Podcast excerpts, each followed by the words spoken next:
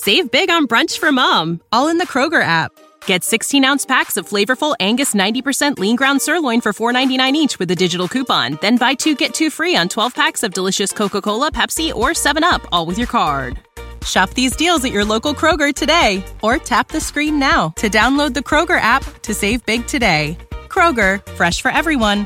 Prices and product availability subject to change. Restrictions apply. See site for details. He's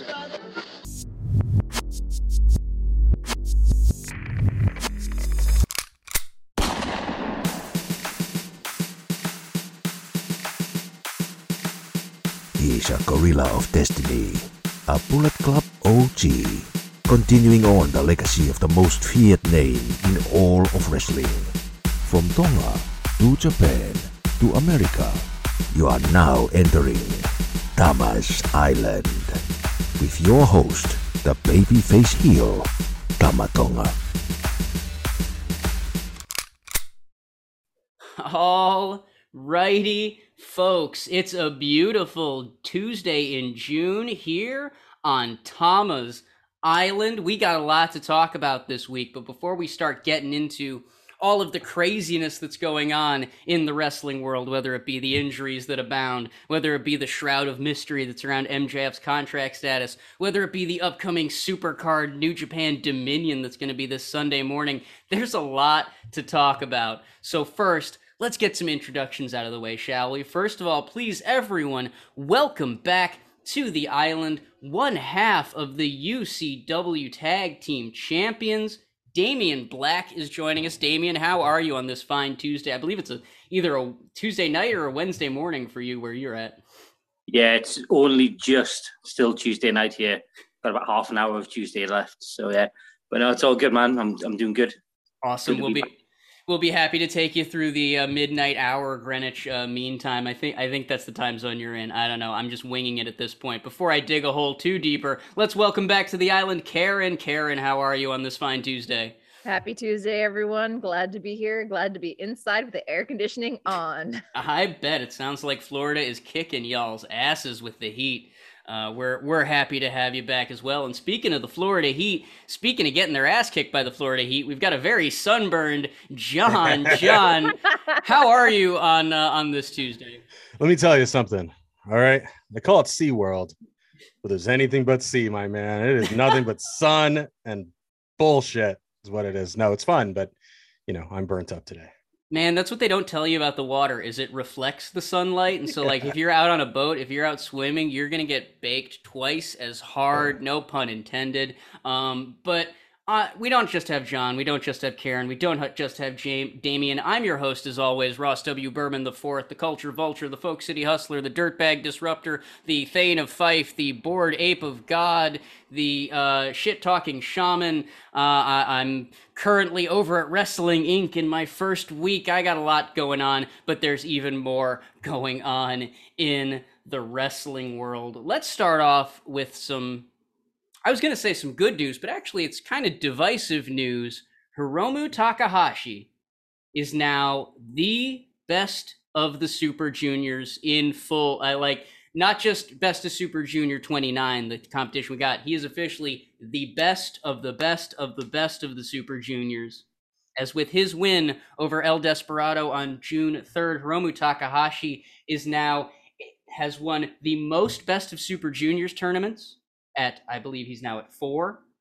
He has won the most consecutive Best of Super Junior tournaments at three. The man is on a hell of a streak right now. He is he's at the top of the heap. He's going to be going on to Dominion to face Taiji Ishimori for the uh, IWGP Junior Heavyweight Championship. I'm going to throw to you, Karen. First, what do you think of uh, of Hiromu's win over Desperado?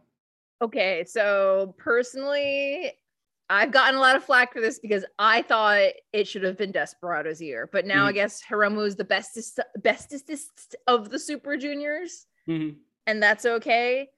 My my biggest caveat is for the last three years that that IWGP Junior Heavyweight Championship, minus a very short stint with Robbie Eagles, has only circulated between three people: Mhm. Hiromu, Taiji Shimori, and El Desperado Mhm. and we just saw uh Taiji versus Hiromu during the Super Juniors. We Yep. just saw Taiji versus El Desperado right before it when he took the championship off of him. Yep. And unless they change the card, they put Hiromu versus Taiji Ishimori on like June 21st in like main eventing a Korakuen Hall show. So neither of the junior matches were on the Dominion card to begin with, Mm-hmm. which that mat is a guaranteed money match. So unless they're worried about Ishimori, who's celebrating his 20th anniversary, and Hiromu doing better than Jay and Okada, Mm-hmm. I don't know why that one that match is not on Dominion, but also I've seen it. I've seen I've seen their match before. I've personally I liked 2020 Best of the Super Junior Finals between Desperado and Hiromu. That was the better match for me because it included the un the I don't give a you know what Mhm. about my my anonymity anymore with Screw- Desperado unmasking purely out the- of necessity. Screw the lucha tradition. This is more important than that. Yeah, no, it was that that I I agree I with you. I don't think they hit that peak. like their match. I've seen it. Mhm. I've seen it a lot and I've seen it recently. So it- I'm like, okay, but at the same time, I'm like, well, what about the rest of the division now? Where do, Mhm. where do they all go from here? It definitely feels like the uh, the juniors division are kind of getting shuffled off stage left, so to speak. If this through the Apollo Theater, it does kind of feel like they they went well. It's June third. Give them the hook. Pull them off the stage. We got heavyweight stuff to deal with. What'd you think, uh, John, of of Hiromu beating El Desperado? Hiromu is the best of the best of the best with honors. Mhm. Uh, I think that the it's important to have someone, uh, especially someone who can carry it so well with the fans, to have that designation. And I think that they had to get that out of the way. I Mhm. know that we were hoping for something a little different, but the truth is, status quo is the status quo, and it's still important. That being Yep. said, uh, also I just I just fucking love Hiromu. Like he can do no wrong. Like, I mean, I'm sorry. You're not the only one. I mean, I remember when he was injured and they were bringing him in to do commentary. He was ring announcing. He was a, he was a camera person for a little bit because they just they got to keep Hiromu on screen. And when Hiromu's not on screen, people have to be asking, "Hey, where's Hiromu? I wonder what Hiromu's up to." when uh, he's out on injury, he sells more merch than people do that are still on TV. You're not wrong. I You're mean, not wrong. I'm like shout I'm looking. shout it's out to Cody Rhodes, who I think is about to be in a similar situation. We'll talk to talk about him later. Go ahead. Yeah, John. but he's not drawing adorable crayon uh, crayon drawings that they turn into like you know fifty dollar uh, merch. So you don't you don't know that. You don't know That's how true. he came up You're with right. that tattoo. no, Um, you're right. In my defense, I do have that calendar he drew two years ago, the It's great. perpetual calendar. No, no, I I say this as someone who is deep in the El Desperado camp. You heard it here week in and week out. I thought El Desperado was was going to win it, but no, Hiromu's popular. What do you think, Damien? What do you think of Hiromu taking stealing El Desperado's dream one more time? So I, I'm kind of in the middle here of Mhm. Desperado. I really had him down for this year. He's really grown on me this last year. Um, he's he's just become one of my favorite juniors. Full stop. Um, so I absolutely had him down at one point to win. But I think Hiromu is just absolutely undeniable. He's Mhm. you know he's insanely popular whether he's on TV whether he's off TV. He puts on insanely good matches, and Karen mentioned it earlier the uh, the 2020 final that was insanely good. So to be able to get another another look at that match in that same kind of setting with the same stakes was was awesome. Um, Mhm. so I'm glad Hiromu won, but I wouldn't have been upset if Desperado won either. So I'm, I'm completely with you. And it also, I think, it puts Hiromu in this upper echelon that I think is quite ironic considering he's in Los Ingobernables de Japón. He is the, the number one side guy to Tetsuya Naito. And Tetsuya Naito has always wanted to be the guy. He has always wanted to be the champion, the face of the company, the ace, whatever you want to call it. Tetsuya Naito has wanted to be the center of the New Japan world but he existed at the same time as Kazuchika Okada, and so because of that, his prime was kind of spent in the in the shadow of this once in a century, once in a lifetime talent that you would see from from Okada, and I feel like now all of Naito's broken dreams have come true for Hiromu because Hiromu is that guy for the junior heavyweight division. He has taken the mantle up from Kushida and and has become, I would say, the Okada of the juniors. And I think I just think it's there is that kind of it's almost like a bittersweet silver lining to the to the whole thing. Go ahead, Karen. That's what I was going to say. Is that the Desperado Hiromu final is basically the junior heavyweight version of Okada Naito, Yep.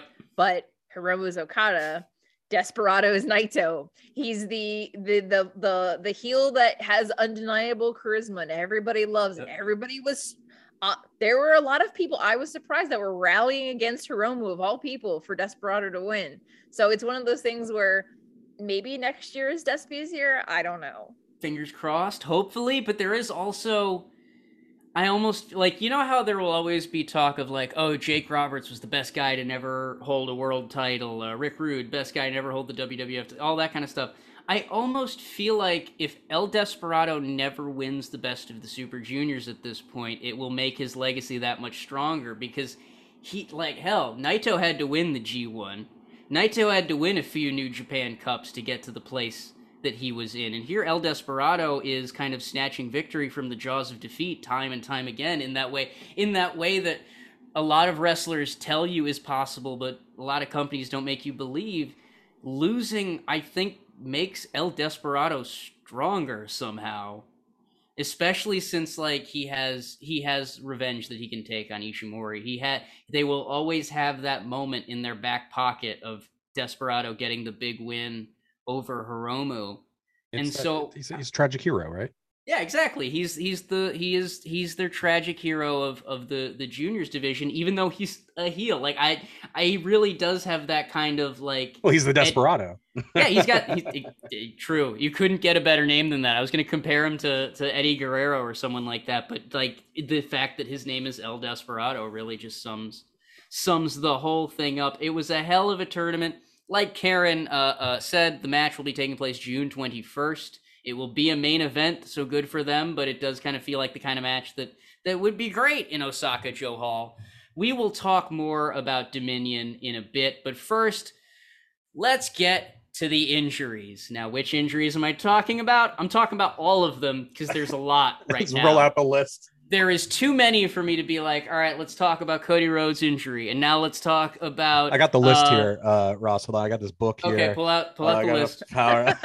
No, I can do it off the top of my head. I can do it off the because we've got Cody Rhodes is injured, Kenny Omega is injured, Bryan Danielson is injured, Adam Cole is injured.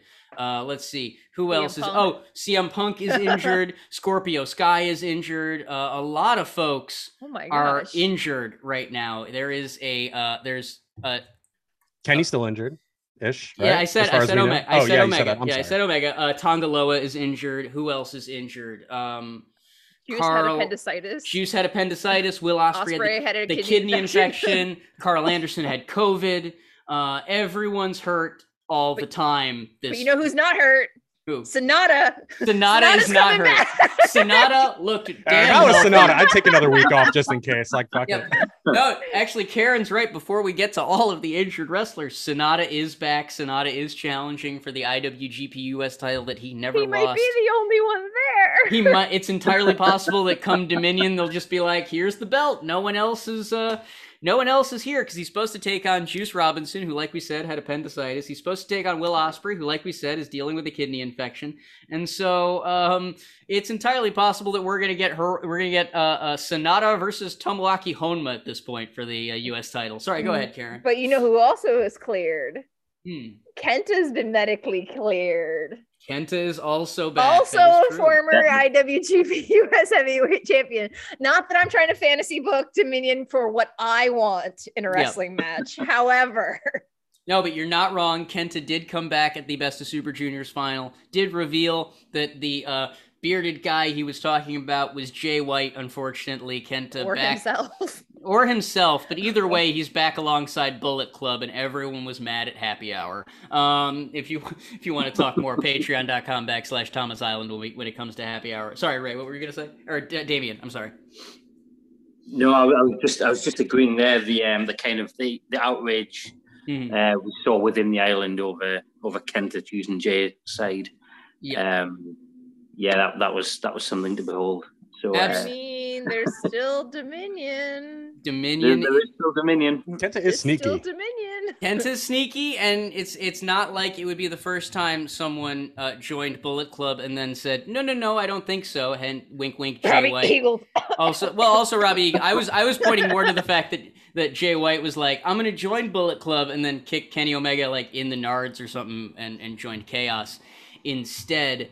But uh, yeah, Kenta's back, Sanada's back, but a lot of people are on the uh, injured list at the moment. Uh, let's, I mean, let's talk about Cody Rhodes because Cody Rhodes, I think, is the uh, Oh Lord. most graphic injury that has occurred in the wrestling business. If you haven't caught up so far, Cody Rhodes injured his bicep. Then apparently, or not his bicep, his uh, pectoral. I'm sorry, he tore his pectoral. Then apparently tore it further while working out. Went into WWE Hell in a Cell in Rosemont, Illinois this past Sunday with a completely torn pectoral muscle. WWE said, you, want to wrestle tonight? And Cody said, sure.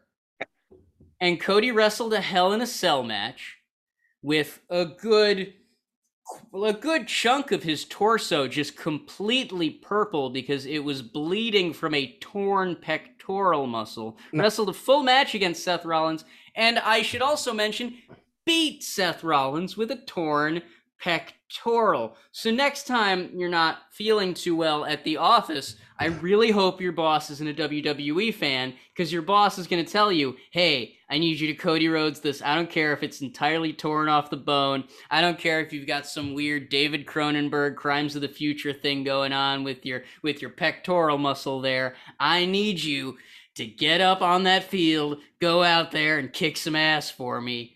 Um That's Uh, where I say, sorry, I'm unionized. I No. don't have to do that. now, now, now, I think there's a little bit of confusion here. I know a lot of people are saying it's like it was just a bruise or something. We don't realize is Cody is such a patriot that those are actually the, the Purple Mountains majesty that you hear about. That's what happens when somebody achieves true patriotism. So So there you go, was. Cody. Cody has taken America straight to the straight to the Yeah. pectoral muscle. there's a and now topographic map of the Rocky Mountains, is what it was. Got the Rocky Mountains Oh, Lord. coming. Yeah, it's just man, that is a. Uh, it was a it was a hard match to watch. I don't know if anyone has seen the Hell in a Cell match from this past Sunday. Oh, the yeah. The crowd was very quiet. They were very concerned because I, I wasn't gonna, but when I heard it was gonna be a fucking freak show, I heard it was gonna be a uh, some kind of carnival sideshow. Uh, I tuned in. A freak show is right. No, it, it did have that Barnum and Bailey, uh, Yeah. Ripley's Believe It or Not vibe. Um, but hell, at least in some freak shows, the stuff is fake. This was a pectoral muscle torn completely off the bone. I just, Damien, what did you think of this whole thing? I mean, to be fair, it made me watch it. So um, I, I was in the same camp. I, I wasn't actually going to watch it. But again, time differences and stuff over here. I woke up in the morning Hmm. and the first thing I saw when I looked at my phone was social media going nuts and all these photos of Cody with obviously just color all over his chest. And I was going, what is this? Like, I need to know what this is. So you obviously do a bit of looking, have a look around, and then I end up watching the match, and it's just horrific. But Yeah. to be able to not only be willing to, but to actually physically be able to get through a match with that, unreal. Like, hats off. That was a superhuman effort. What a guy. But, uh, it was grim. and, and, and the other person who received like should have just as much credit to be honest was seth who treated him with all the delicacy of a baby but still making it look like he was going pretty hard on him yeah, absolutely. I feel Yeah. so bad for Seth Rollins because don't get me wrong, like I I get that he is the kind of talent who you can heat up and cool off at will, and I think his popularity never really gets affected. He's very t- he's very good at staying relevant. He's very good. He's very talented between the ring, but man, he has to be the guy that lost to the dude with a torn pectoral. Like it's just it's. It, it kind of remi- like do y'all watch King of the Hill? I know some of you do, but there's an episode of King of the Hill where uh, Bill Dauterive's running uh, uh, touchdown record is about to be broken, and the guy who's supposed to break his record breaks his leg right before he can break the record, and so the entire team, both uh, offense and defense, just get out of the way and let this guy in a cast limp across the the touchdown Oh, line no. with the ball and break the record, and that's kind of what I felt like with Cody, because like yeah he he looks like a strong badass for having one torn pectoral, but like it's wrestling. Everyone knew he had a torn pectoral going in. His opponent knew he had a torn pectoral. His, you know, like it. It's the kind of thing that doesn't it doesn't have that same weight as it would if it was like MMA and you're like, oh man, yeah, this dude went in with like a broken finger and he still won the match. That guy's a badass. When it's wrestling, it's just it it it kind of I don't want to call it pathetic, but it's kind of like it's it's just it feels like they just let him let him have a win because he's hurt and because they don't have a lot of stars. Go ahead, Karen. I see you want to jump in. I feel like it was a no-win situation hmm because I did not watch the match because I'm squeamish. And then when I opened up social media and everyone's flooding me with photos of Cody's arm, all the color in my face went right to his chest where that Yep. giant growing purple internal bleeding was going on. Mhm. Um I was I'm, I'm not comfortable watching the match because I know he's injured. Mhm. Um I know that he made it very clear after the fact that it, was his decision to work despite the injury because literally he said there was nothing more that could be done because it was a clean tear. It was like, you know, basically he has to just retouch the whole thing as Mhm. opposed to worrying about t- damaging it further. Um, but I think s- he and Seth did the best with what they had. But I think for the people in the audience, like maybe especially little kids who don't know Mhm. what that kind of injury could do, Mm. seeing him walk in with that and then watching him lose on top of that might have been more traumatizing and might have done both of them a bigger disservice if that makes any sense Yes, no, and I'm not saying I'm not saying that I'm not saying that Seth should have gone out there and just tortured Cody's pectoral and won Oh, the no, no, match no, no, like no, like no. Brock Lesnar or something like that. But I'm I'm just saying they that made lemonade yeah, I they I think that I think they made pretty decent lemonade, but I do They made lemonade and then they rubbed it in the dude's eyeballs. Is what they did. well, and, and and here's the here's the thing. I think what I if if I'm WWE in this situation, what I would have done is I would have been straightforward with the fans and said, "Look, Cody Rhodes isn't healthy. Cody Rhodes wants to fight tonight. Hell, maybe even let Cody cut a promo about how he wants to fight. Don't let him fight. yeah If they're worried about not having a Hell in a Cell match, the women put on a triple threat match that would have been spectacular in the cell. I think they had a lot of uh, hell. I even think that Madcap Moss and Baron Corbin could have had a good match in the cell. I'm not saying I'm not saying it would have been a five star classic, but I'm saying that the two of them are crazy enough that they would have hit each other hard enough that I would have gone home and said, "Man, they really made good for the fact that Cody got hurt." Because the fans understand the situation. Yeah. The fans are not idiots. It's not the old days. Fans are are smart enough to understand when some people have to compromise.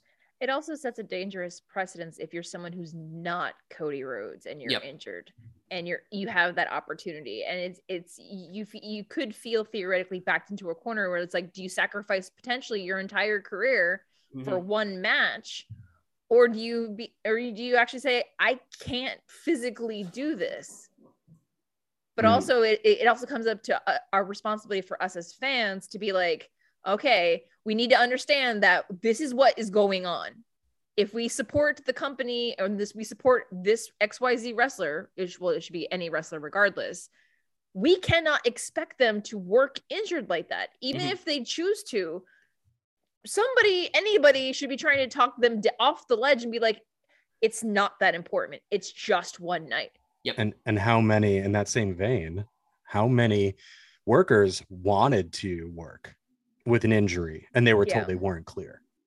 And that their title had to be stripped for them or this had to be happening and they wouldn't let them go but uh, there's obviously they're giving cody a lot of leeway with a lot of things I He think to they're giving his him- I think- got to keep his I graphics I think they're giving him too much leeway now. I think Yeah. there there now needs to be someone that says no to Cody Rhodes. hey you're here now you play by the fucking rules like yeah when we were when we were recording yeah, but when we were recording, when we were recording you, the conversation was different.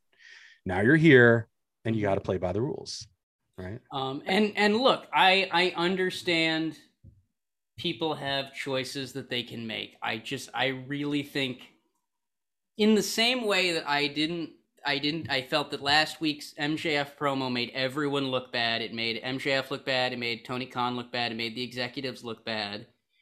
When WWE does something like this, it makes Cody Rhodes look bad because he looks like he is so headstrong that he can't recognize when he's in danger.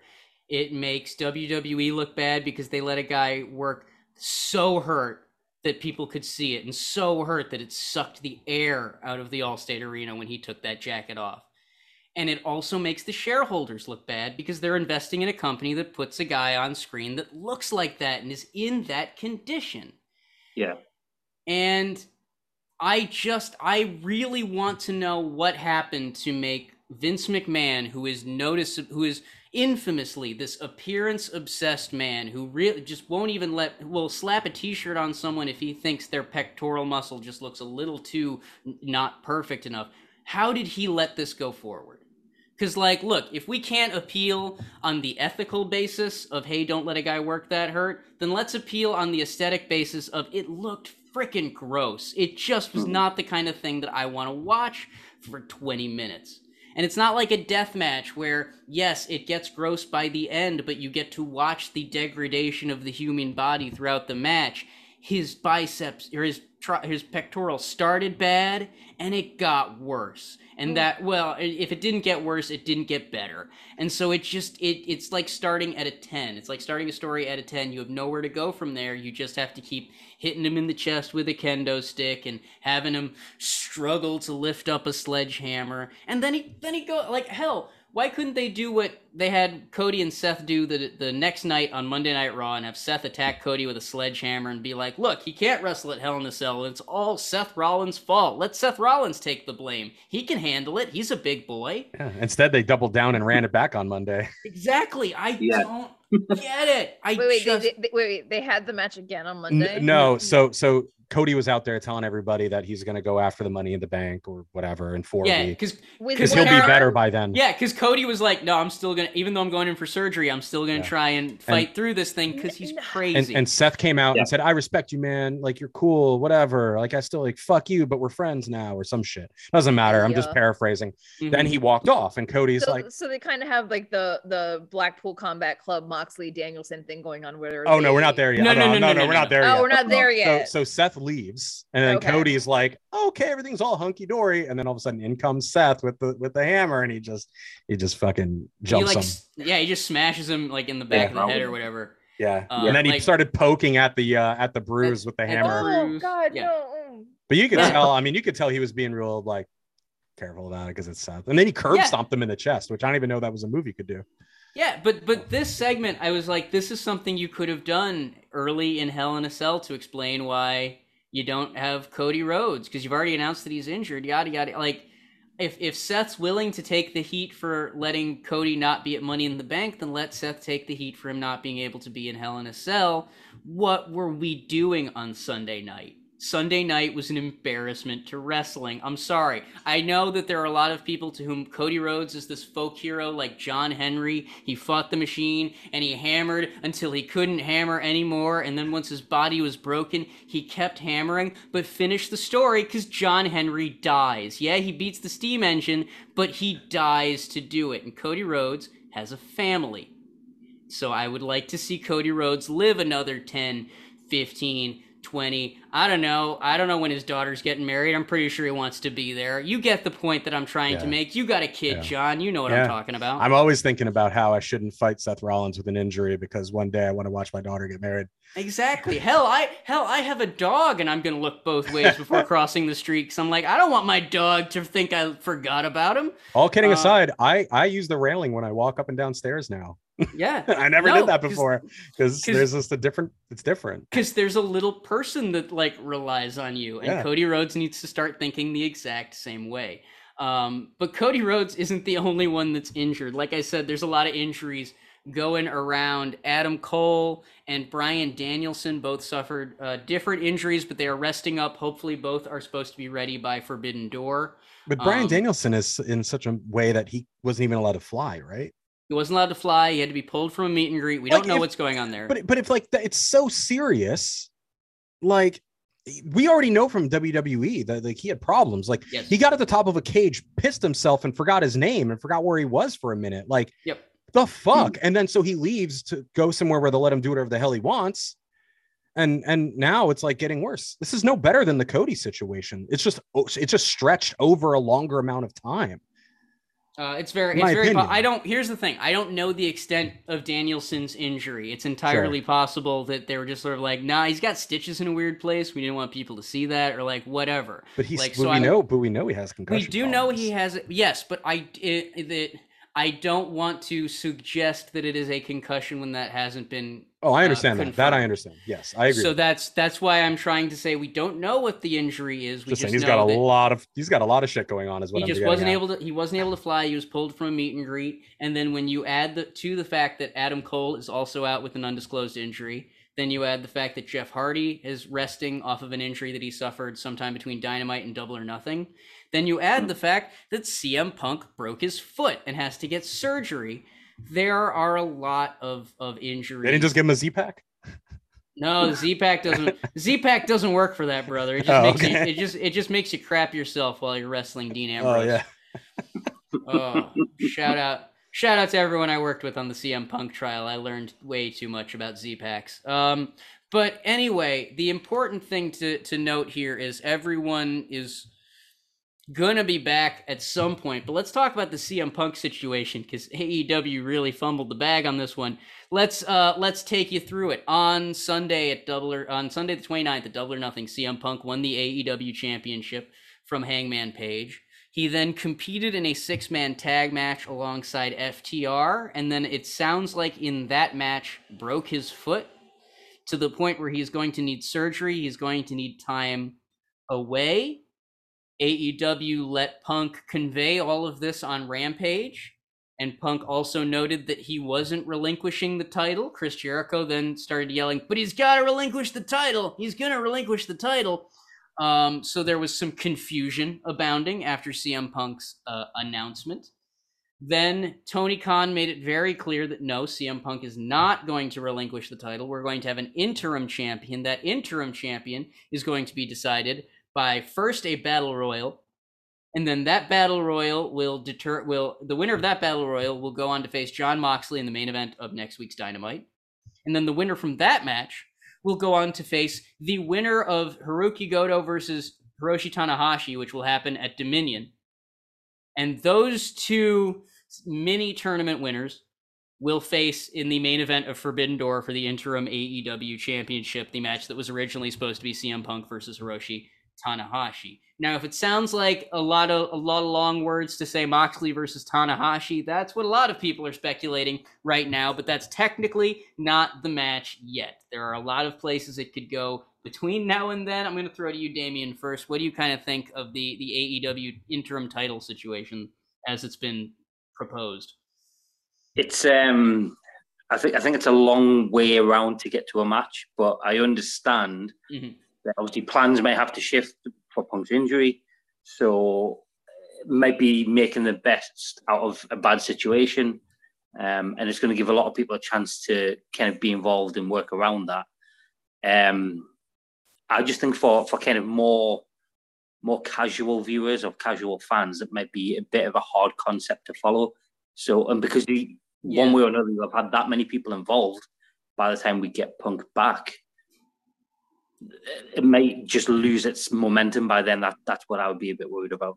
Yeah, no, that's a very good way to put it. It does kind of hamper the momentum of not just CM Punk, but pretty much everyone on the roster because now it doesn't matter that Wardlow got a big win. Now he's got to go into that battle royal. It doesn't matter that MJF lost because now he's got to go into that battle royal. It kind of resets the table, despite Yeah. the fact that that it seemed like Double or Nothing was building a lot of people's uh, a lot of people's momentum. I think you you do bring up a very good point there. What do you think, Karen, of the the kind of kerfuffle in AEW with this interim title situation? It's I feel like AEW made it unnecessarily complicated. hmm and I feel like the timing just really was really unfortunate because depending on when they realized that Punk hurt his foot, I feel like they could have gotten ahead of it with announcing something before New Japan had their press conference to announce Dominion because it because it just felt like they just took they just took that Hiroki Goto Tanahashi match and threw it on the card. Because Mhm. personally, I looked at Dominion and I was like, I'm glad I'm covering a different event because Tanahashi isn't on this card, and half of the people I want to see aren't on that card anyway. um, but it it just feels not unfair to Moxley because you know they do that whole AEW rankings thing where he's the number he's ranked number one. Theoretically, But he wasn't make- when they booked this. Oh, okay. Yeah, But- they they but- they they did some fuckery in their uh in their That's- math and their booking. Th- that that it's just it's too standings. convoluted. it was Mhm. Wardlow. Like you could take personally, I would have gone with Wardlow, MJF, Hangman as the the, the recent former champion, and Moxley. Sorry, you said Wardlow. Who? And then who's MJF. that? MJF, if he still MJ. works Who's there, MJF? We'll get to Uh, MJF. We'll get to MJF. If in a he works second. there, asterisk, I don't know. If But it just seems there. like they You mean the scarf guy?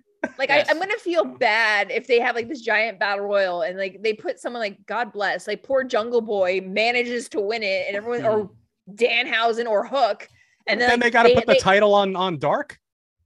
but but that's the thing is that it's just like I feel like they're painting themselves into a corner when you already have the clock's running. By it, we we have less than three weeks before Forbidden Door. Yep. Why Yeah. why is this so complicated? I agree. I I It's- real It I- shouldn't be this complicated. no, and I and I I do. I I am curious to see how everyone carries this because I think, I think Tony Khan has a very interesting opportunity in front of him, because if Hiroshi Tanahashi ends up as the interim AEW champion, I think it will solidify the relationship better than any co-promotional show could. Remember we were talking about the AEW champion in the G1? Yep. We were talking about the AEW champion. A lot of people G1. would be mad if it was Hiroshi Well, and- Tanahashi and not well, and- Moxley or It's, it's, Hangman. it's the monkey's paw Danielson. again. It's like Well, I wish and- that the AEW champion would be there. Like the girls. could- Jokes on you guys. Absolutely, Yeah. but here's the here's the other fun part of it is Tanahashi recently spoke with Tokyo Sports, and it seems like Hiroshi Tanahashi does not want to give up that CM Punk match. Nope. He knows that it can't happen at Forbidden Door, but now he's saying, well, if if Punk's got to go away for surgery and we can't have the match in late June, do you think you'll be ready by I don't know, early January, maybe January 4th in the Tokyo Dome? And if if the idea is being floated out there for CM Punk versus Hiroshi Tanahashi in the Tokyo Dome, hmm. why not go as far as possible with it? Make that the unification match because Punk will definitely be healthy by then. If Tanahashi gets the interim AEW title, I don't see a lot of people beating Tanahashi for the belt. Like, don't get me wrong, maybe in the G1, maybe in some tag matches, but I don't see a lot of people beating Tanahashi for the belt between now and then. Yeah. And I, I think that if if Tony Khan decides that if if he can't hold CM Punk versus Tanahashi in his backyard in Chicago, Illinois, if he gives that to New that match to New Japan and essentially says do this at, at the Tokyo Dome, I think that's the kind of business that that New Japan likes to do. You know what I mean? Like I think that's the kind of respect they're looking for from from a partner. Sorry, go ahead, Karen. Well, no, because it goes back to the the match that coined the phrase Forbidden Door, which was Tanahashi Jericho at Wrestle Kingdom 14. The problem I see with Hmm. Tanahashi being interim champion is I don't think New Japan is going to keep shuffling him back and forth between Japan and the US for the rest of the year. And Tanahashi being he is a needle mover, especially in Japan. Mhm. I have friends and I know fans who have sold tickets when he was not on a show. Yep. So it all depends on how much of a financial risk New Japan would be willing to make in the short term for possibly a marquee match at Wrestle Kingdom. Well, and- I, I kind of want to go back to there's a comment in the chat from a long time ago that Lenny Banner said. He said that AEW has a roster that can handle this amount of injury because they have a lot of popular people. They have a lot of folks you can either heat up or reheat. Hell, Miro is back now and he's pretty unblemished. So like there are a lot of there are a lot of people that could uh that could fill the void. And I think if you put the title on Tanahashi, I wouldn't be surprised if Tony Khan is the kind of guy who would see the challenge of booking a bunch of weeks of programming without his top champion as the kind of challenge he'd want to take. Because yeah, they can't send Tanahashi all the time over to America, but you only have to send them like once every three months or so. You don't have, you know, it doesn't have to be too big of a deal. Travel restrictions are are pretty pretty minimal at this point, so it wouldn't it wouldn't be a, a hard thing to fit in the schedule. I'm And more Tony- thinking about it on the New Japan side because New Japan has this habit of focusing on a certain handful of people. Yep. And Mm-hmm. I don't, I don't, unless they start elevating a whole bunch of other people to fill those gaps, especially when you have people like Ospreay injured, Sanada just coming back, Kenta just coming back, whatever's going on with the Bushi. Like it's one of those things where it's just like they haven't built up enough people to the level of Ta- a Tanahashi. hmm So they, I don't, it, it's the, yeah, Tony Khan could make do, but at a certain point, if we've learned anything from the investors visit last week, that could change on a dime, especially when they, the investors start to realize how big of a deal someone like a Hiroshi Tanahashi is in Japan. hmm Uh, no, and it's it's it it kind of feels like a damned if you do, damned if you don't situation with Tanahashi because you can also put the belt on Moxley, but was is New Japan gonna want Tanahashi to lose to Moxley at this point? You know what I mean? Because the the Tanahashi Moxley match has been a long time coming. It wasn't supposed to be at Forbidden Door, so it means that it was supposed to be even a longer time coming than this. So I I do wonder. I, I, I don't know. I feel like there's going to be a book in like 10 years about making this week and how much craziness went into it because like it does feel like Punk getting injured is really going to force AEW and New Japan to work together in a way I don't think they had planned on. You know what I mean? Like they'd always planned on coming in with the plans they had and now AEW is like, "Well, look, I know I, I know I told you about a lot of these talent, but a lot of them are injured, so you got to work with these guys. Have you met Hook? Um, it's just it's gonna be it's gonna be make or break, and that's kind of why I think Tony Khan has to give the title to Hiroshi Tanahashi. Why Tony has to kind of put that olive branch out there and say, "Look, I will figure it out. It doesn't matter if you can't send me Tanahashi until November. I don't have a pay per view until then anyway." You know what I? mean? Because they don't they don't have a pay per view every month in AEW. They don't need to have a title match every week, especially if they want to incorporate some of the Ring of Honor titles. You know, it's not it's not like they have a shortage of titles over there. Hell, it would it would make them focus on the women's title a little bit more if they need to focus on a world championship while Tanahashi is is off with the interim belt. And you know, it would also give MJF a lot more to be mad about if all of a sudden one in one champion's hurt and the other champion's off in Japan, not even working for the co- the company. Like this, this could Wait, be. Wait, go, sorry, good. I had an epiphany. This is fucked up. So eh, let's say MJF is, and I know we're gonna get to it, but just Well, I'm no, gonna, I was- I'm gonna I was- spoil it was- a little bit. I was transitioning into MJF anyway by talking about that. So go ahead. man. Okay, just I'm gonna spoil a little bit of the topic. MJF leaves AEW, right? Uh-huh. Goes to NJPW. Oh, no. the, the AEW No. title goes over with Tanahashi. He beats Tanahashi for the AEW title. He works for NJPW, but he has the AEW title. You Nah. couldn't hack it in New Japan. I was gonna say I Sorry. I, re- I sorry, remember Sorry. no I Karen's not wrong. I re- I remember I remember Tana's or uh, Tama's rant yesterday last week about how MJF would not be able to cut it in New Japan, especially with the unprofessional behavior that he Oh, yeah. showed going in. So like no, I don't think that's gonna happen. But I do think the more the more you give MJF to be mad about, the more fuel you give to that fire, whether it's a good fire or not, because they accidentally turned MJF babyface. If you watch the promo this past Wednesday of MJF essentially begging Tony Khan to fire him and saying that you're paying the ex WWE guys more, the crowd was kind of on MJF's side. It kind of made the company not look uh, great because MJF was kind of like, hey, did you know this company's kind of screwed up? And the fans were like, yeah, you're right. This company is screwed up. They pay the ex WWE guys too much. Yeah, you're right. They do. Like, it, MJF's leading a mutiny here, a fan revolt, kind of. But he's can you watch the- it? Because I heard it got edited out, right? It got edited out, but I was watching live, man. I saw it. Like, uh, yes, they've they've edited MJF out of all of the all of the talk of Dynamite. He's not on the roster page. You can't He's buy his excommunicado. Anymore. He has been excommunicated Yeah. from AEW. But until MJF either shows up in WWE or shows up on some on like the Today Show or something, is like, hey, guess what? I've joined the Marvel universe and I don't have time for wrestling anymore. I'm not going to believe that he doesn't work for AEW. I'm not going to believe any of it because they let him on TV with a live microphone for nine minutes. And hell, it sounds like the plan was to cut him off at some point, and Tony Khan didn't cut him off. So, like, there is clearly something going on Yeah, here. their- but their production's not great. Maybe the guy just couldn't find the button. You know, nine Like, uh, nine minutes.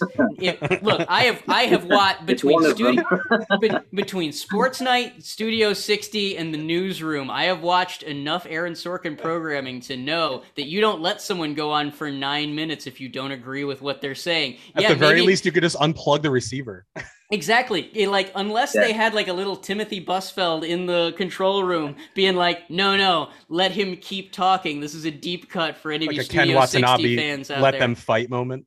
No, well, no. Literally, there's a, the opening to Studio 60 on the Sunset Strip has a Lorne Michaels type character giving this rant, and he's there's a guy in the production truck that's like, "No, I'm gonna let him keep going." So unless they had a guy in the production truck that let MJF keep going, this was all part of the show. This was all part of the obfuscation. This was all smoke and mirrors, to borrow a phrase from a former AEW talent. And so that's that's where I'm at with it. But I do think the more you give him to be mad about, the more the storyline's gonna work. The more the bigger that win is gonna be. You know, like don't get me wrong, the NWO killed WCW, but they made a lot of money doing it, and MJF is in the same position. Go ahead, Karen. Speaking of people being mad, for for all the Hiroki Goto haters out there, y'all don't understand. Like, do your homework, do your history. I know you may not think he's a good wrestler, but Mhm. he's a very good wrestler. One of So, the best. One of the best, arguably. And his match with Tanahashi Dominion might actually be the sleeper hit. Like, if we learned anything from Ishii Tanahashi at Dontaku, Mhm. with, with the amount of what this could mean for Goto's career, even if he, God forbid, stages the upset and goes to Forbidden Door for this match against Moxley, he'll put like he can lose, and that's fine because everyone expects Go to lose, go to to lose anyway. But it's one of those things where it's just like the things I saw people saying about Goto after that match got announced. Uh uh that ain't it, fam. Do your homework. Mm-hmm. No, and, I and totally agree with you. yeah, go ahead, Damien. I was just I was just agreeing there. I, I've for a while thought Goto's an amazing worker. Mhm. Um, I I think he's horrifically underrated. Um, a lot of people that I know over here who get into watching New Japan, Goto's one of the names that I mentioned. Watch this guy, watch his matches, look them up, see them where you can. Because yeah, he's massively underrated.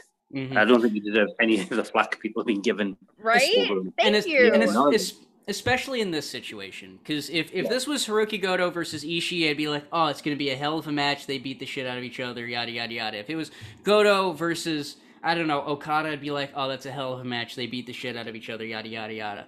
But Goto and Tanahashi have a very specific relationship. Because remember earlier when I talked about how Tetsuya Naito had the great misfortune of being in his prime at the same time as Kazuchika Okada? Hmm. Hiroki Goto had the extreme misfortune. Exceptionally unfortunate. Just, I mean, truly, like, worst oh, timing oh, ever. Henry, yeah, the worst timing in the world, a, Dick, a Dickensian level of wrong time, wrong place. Hiroki Goto was in his prime, just as a young ace Hiroshi Tanahashi was also in his prime, winning the IWGP title, defending it a record. What was he at, like eleven or twelve times? 11. Eleven times. He was. It was the era where if you were going up against Tanahashi, you were going to lose, and someone had to be in second, and that second place was Goto. And, And, now, Shinsuke was in that class as well. So I mean, yes, and if, if it was Shinsuke Nakamura, I'd be saying the I'd be singing the exact same tune. But it, I think Goto has a chance here to change a lot of people's perception and to kind of get that last great win over one of his longest rivals. You know what I mean? Like, don't get me wrong. I also think Tanahashi is going to win this match, but I think Goto is going to bring a fight that people don't expect. I re- and I I kind of hope he does. I hope he does win it. I'm not gonna lie. Tanahashi doesn't need it. Goto needs it. Like Tanahashi is Tanahashi. He can do whatever the hell he wants. This would be the chance to really put a bow on Hiroki Goto's career. Because look, I don't even think he's winning at Forbidden Door. Save big on brunch for mom, all in the Kroger app. Get 16 ounce packs of flavorful Angus 90% lean ground sirloin for $4.99 each with a digital coupon. Then buy two get two free on 12 packs of delicious Coca Cola, Pepsi, or 7UP, all with your card. Shop these deals at your local Kroger today or tap the screen now to download the Kroger app to save big today. Kroger, fresh for everyone. Prices and product availability subject to change. Restrictions apply. See site for details. But it would be a moment.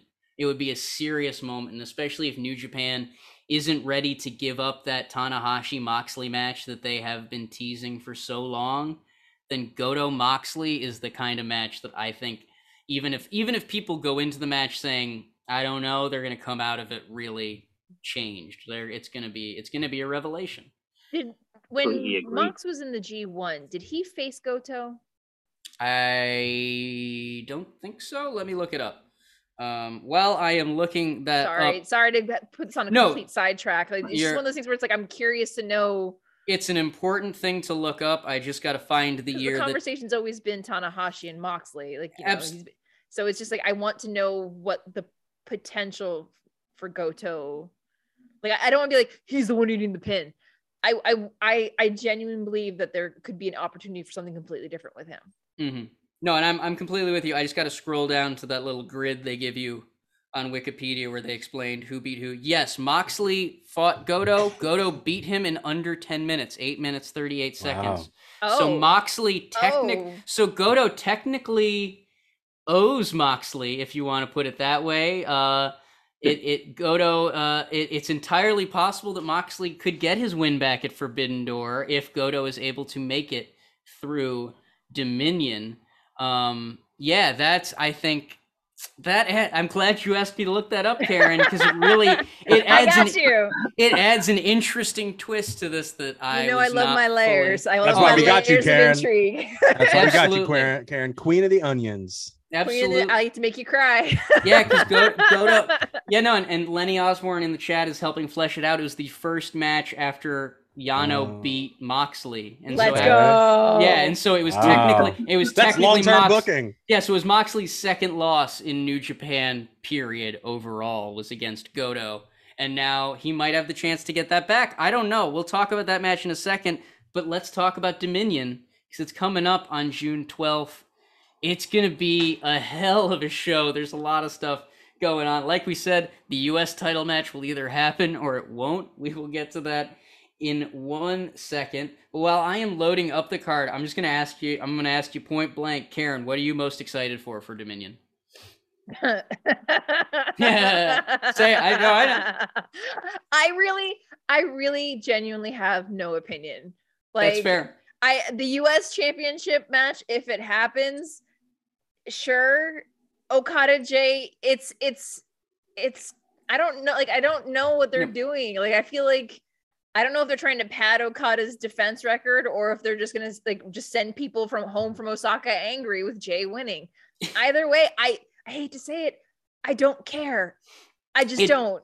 it is it is a it's a divisive main event and especially since Cyber Fight is going on at the same time. I believe there It's are gonna other be about six hours, and I'm gonna be up for it. Yeah, no, like Yeah. there there's there's a lot there's a lot of The wrestling going 13 on. card match, John. Why? Cyber Fat Because cy- Cyber all Fight's for nuts. promotion. There's that It's- many wrestlers in the world? Yes. In cyber in Cyber in, Fight in, there in are. the cyber fight universe, there are four Yeah, promotions. But look, they're we're- we're not Ooh, here to fuck. we're not we're not here to talk about future GHC heavyweight champion Satoshi Kojima. We're yes, here to we talk are. You about know we love Bread Club. I know, no, I Um, know. There will always I mean, there will always be Bread Club love in my heart. But we I got guess we got the Tanahashi Goto match is my next pick, yeah we got no there are which we'll, got we'll, added at the last minute. We'll get through we'll get here. I'll run down the card so everyone's on the same page as to what's happening. Like I said, Dominion 1 a.m. Eastern time, June 12th.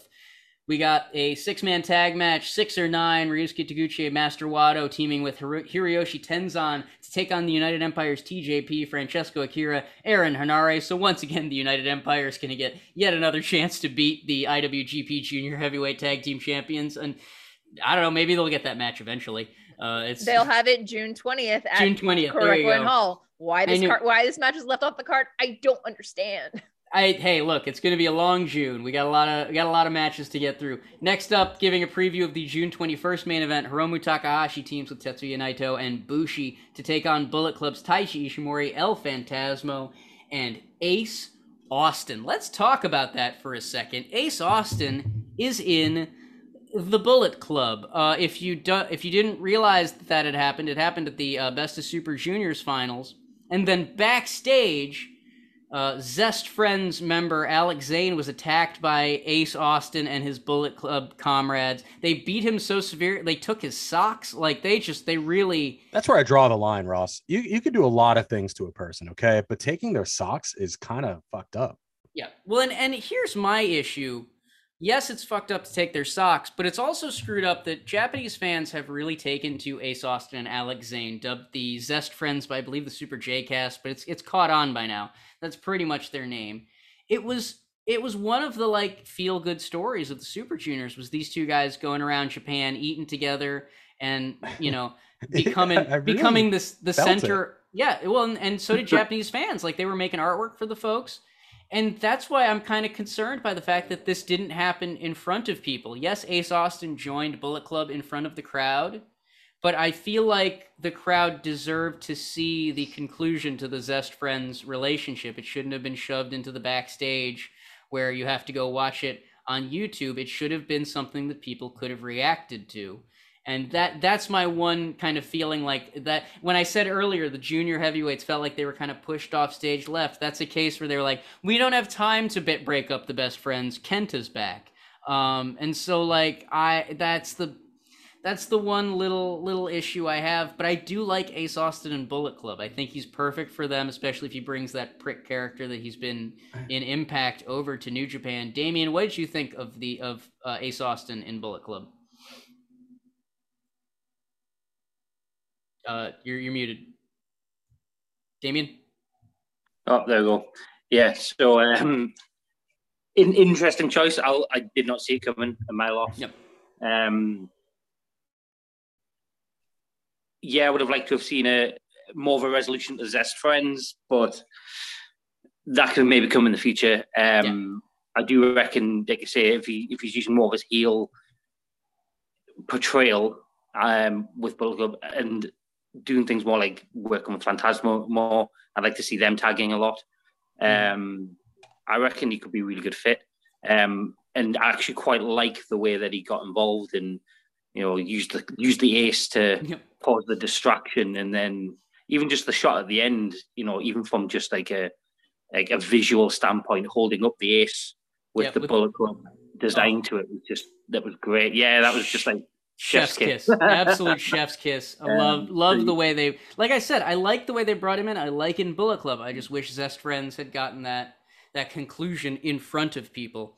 Next Yeah. up, we got Toru Yano taking on Doc Gallows in a singles match. That's gonna be fun. That's gonna. I I don't goofy care who you're. That's Yeah, some goofy shit. I'm into gonna it. You got I'm Daddy. Dangly versus Toru Yano. It's gonna be. I'm I'm I'm excited for it. It's Tama's Island though, so fuck Doc Gallows. Uh, then next we've got the never open weight six man tag championships.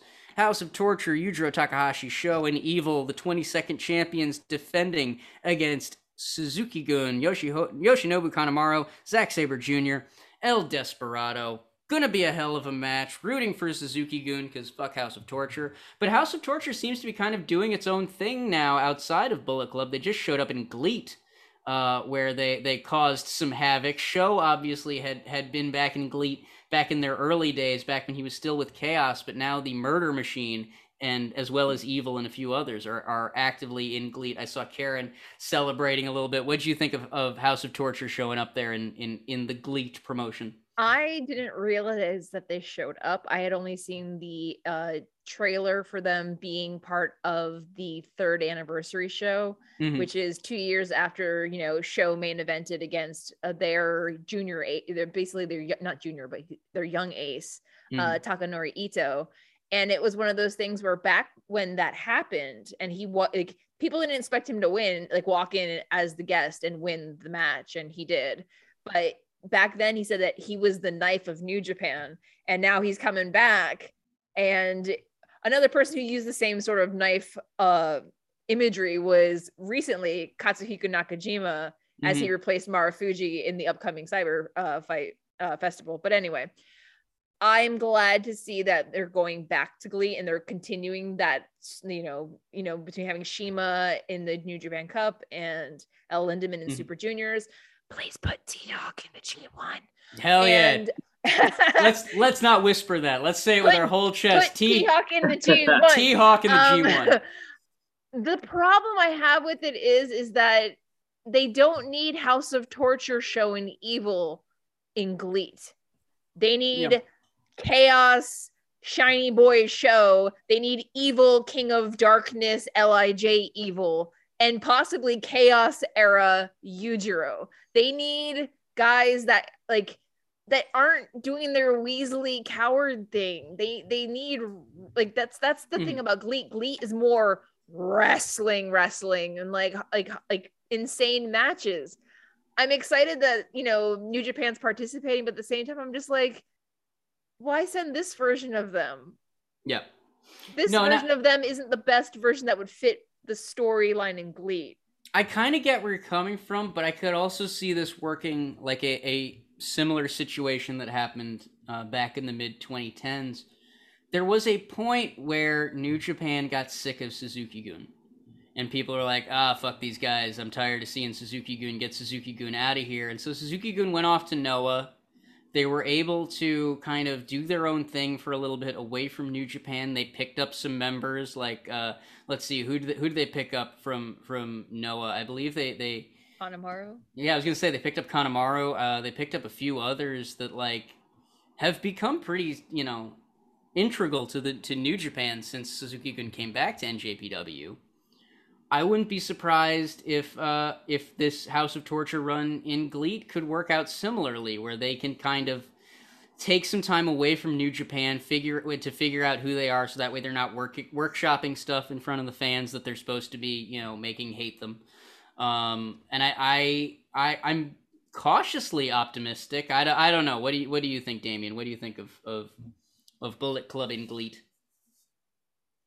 I, I kind of agree, maybe more along the lines of Chaos and Lij, hmm more more that kind of style for for the guys. Um, yeah, I think Mhm. yeah, it's great representation, and even for House of Torture, and Bullet Club, obviously, but I think what they could do with more over there would be the, the especially the more traditional King of Darkness style evil. hmm Um, again, bring back Chaos era. Um, you know, And- bring back Chaos era SHO as well. Get, I reckon that would be a much better fit. Yeah, I, I'm, I, I think we all sort of agree because like you, uh, we're all just. I feel like trying to say. I hope this freshens them up a little bit. I hope this kind of reminds them like who they are and who they could be because I feel like, Yeah. I feel like House of Torture is the house of wasted potential right now. It's the house of a lot of folks who could have been great and didn't end up great and decided to become heels so that way Or we're on the brink of becoming great and then just Yeah, well, and, and there's that old there's that old quote from Dr. Samuel of he who becomes a beast rids himself the pain of being a man, and I think I think they had just enough broken dreams that they were like, screw it, we're gonna go, we're we're gonna become evil, we're gonna let these broken dreams poison us, and maybe just maybe maybe I'm an optimist or maybe I'm right, but I hope I hope being in Gleat helps them kind of figure stuff out. I don't know. What do you think, John? What do you kind of think of this whole situation? I don't know. Uh, House of Torture uh, really does have kind of a crisis right now where they're not really seen as part of Bullet Club in the way that Mhm. matters. They're not booked that way either. Uh, Yeah. You know, I'm just saying. But but I understand why they're doing this because Bullet Club is actually, you know, even though you know, of course, there's Lij, Chaos, Suzuki, you know, Suzuki Gun, all sorts of factions out there. But Bullet Club is the one kind of invasion, kind of, you know, they're able to cross borders as much as possible, and nobody blinks twice. But God, is the worst like representation of Bullet Club they could have they could have put out there. Uh, I, I don't think it's going to do them any favors as far as that goes, but they'll sell some T-shirts, and isn't that what matters at the end of the day? Absolutely. Sorry, go ahead, Karen. You want to jump in? Well, here was what I was also thinking is that, you know, at its roots, Bullet Club was a foreign wrestler faction. And they keep bringing in more foreign wrestlers. And yet certain members are being more pushed to the wayside. Mhm. So when I say Dominion could be, you know, something could happen, who's to say that Kenta and Ishimori jump ship? It's very and, possible. And hop on that little House of Torture island because I'm still Mhm. hoping that happens because they also are two people known for their submission moves. Mhm. Yeah. And a House of Torture Island is a different podcast. Yeah, but but I think I think but- we technically take- get a but- royalty from that. put, put them all Franchise. together Mhm. because one that gives SHO a tag team partner because I feel like they're going to eventually put Ace Austin with ELP Yeah. for makes probably by the next Super Junior Tag Un- League. unless ELP goes heavyweight, there is talk of him being in G1 maybe.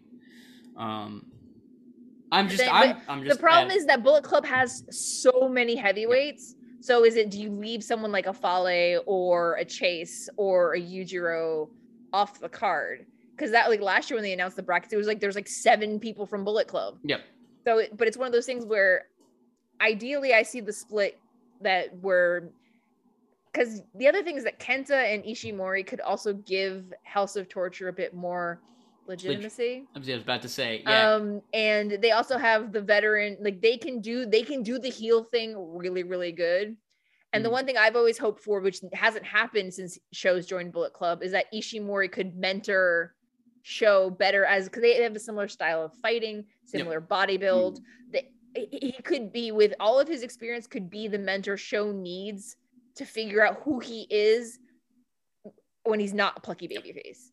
Because as No, much as I'm loving the Joker phase SHO, Mhm. I I need more from him. I, I need more from him now. I, I think I think we need it. We need more from everyone in in Yeah. House of Torture, and I I think you're right because like right now, this is gonna sound because right now the main the main guys in House of Torture, Evil hasn't been quite around long enough to be the main guy in the way that technically Yujiro Takahashi is. And I feel like the entire faction takes after Yujiro right now. And I think they need someone to come in there and shake things up and make it a little more active, a little more um not offensive, but just some some a, a group that's a little bit more on the attack than this kind of lackadaisical kind of Like I don't I don't know what Dick Dick Togo's intention with this group is. Yeah. And it feels like when you if you were to put someone like with like Kenta, Mhm. as long as Jay White is around in Bullet Club, Kenta will never be the front man of Bullet Club. yes. and that's heartbreaking to see because he's fantastic. But I feel like if they're distancing House of Torture, that could be an opportunity to give, kind of give Kenta and Ishimori a side project. Mm-hmm. But also because Bullet Club, again, it's too big. We're getting we're getting we're getting to that NWO level, and it's just Well, and there there are starting to be meh. there there are starting to be aesthetic separations as well because House of Torture is very cool, very calm, very collective, and a lot of Bullet Club now, especially that it's it kind of takes after Karl Anderson and and Juice Robinson and all that. It's a very loud faction.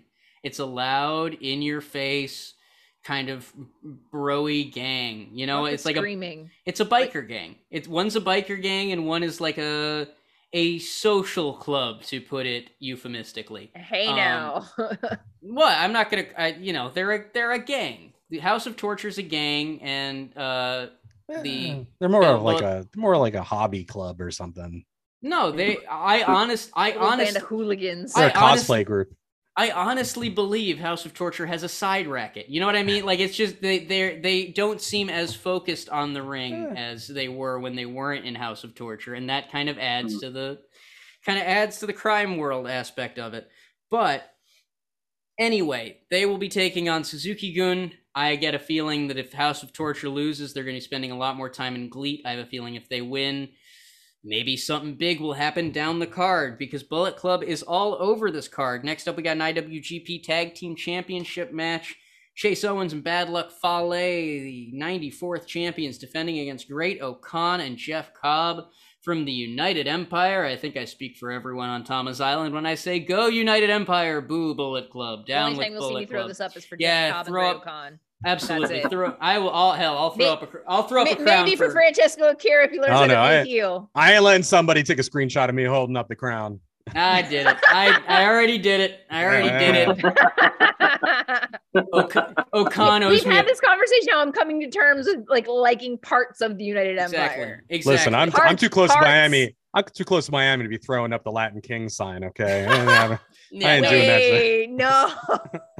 that is that is true. But hey, I I'm already made Chi- enough enemies in this fucking state. With, I'm in, uh, I'm in Chicago. Bullet I'm, Club. I'm in Chicago. I'm cool with everyone. All right. Um, let's see. But no, I the Great O-Khan and Jeff Cobb, you gotta you gotta root for them. I think in this match, uh, I threw up the crown, so Great O-Khan owes me a pancake.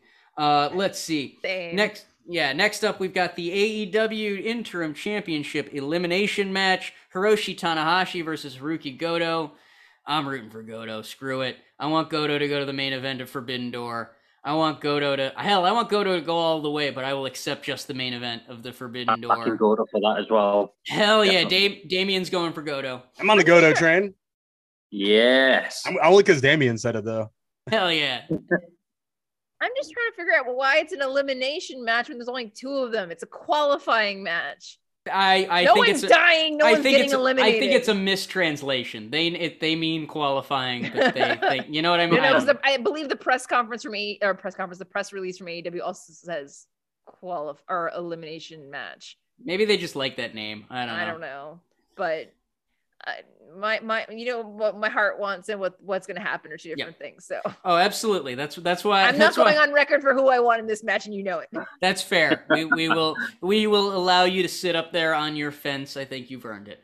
Um, let's see. Next up, we have the KOPW 2022 Championship match. Shingo Takagi defending the provisional trophy against Taichi. They just proposed their uh, they just proposed their stipulations this morning.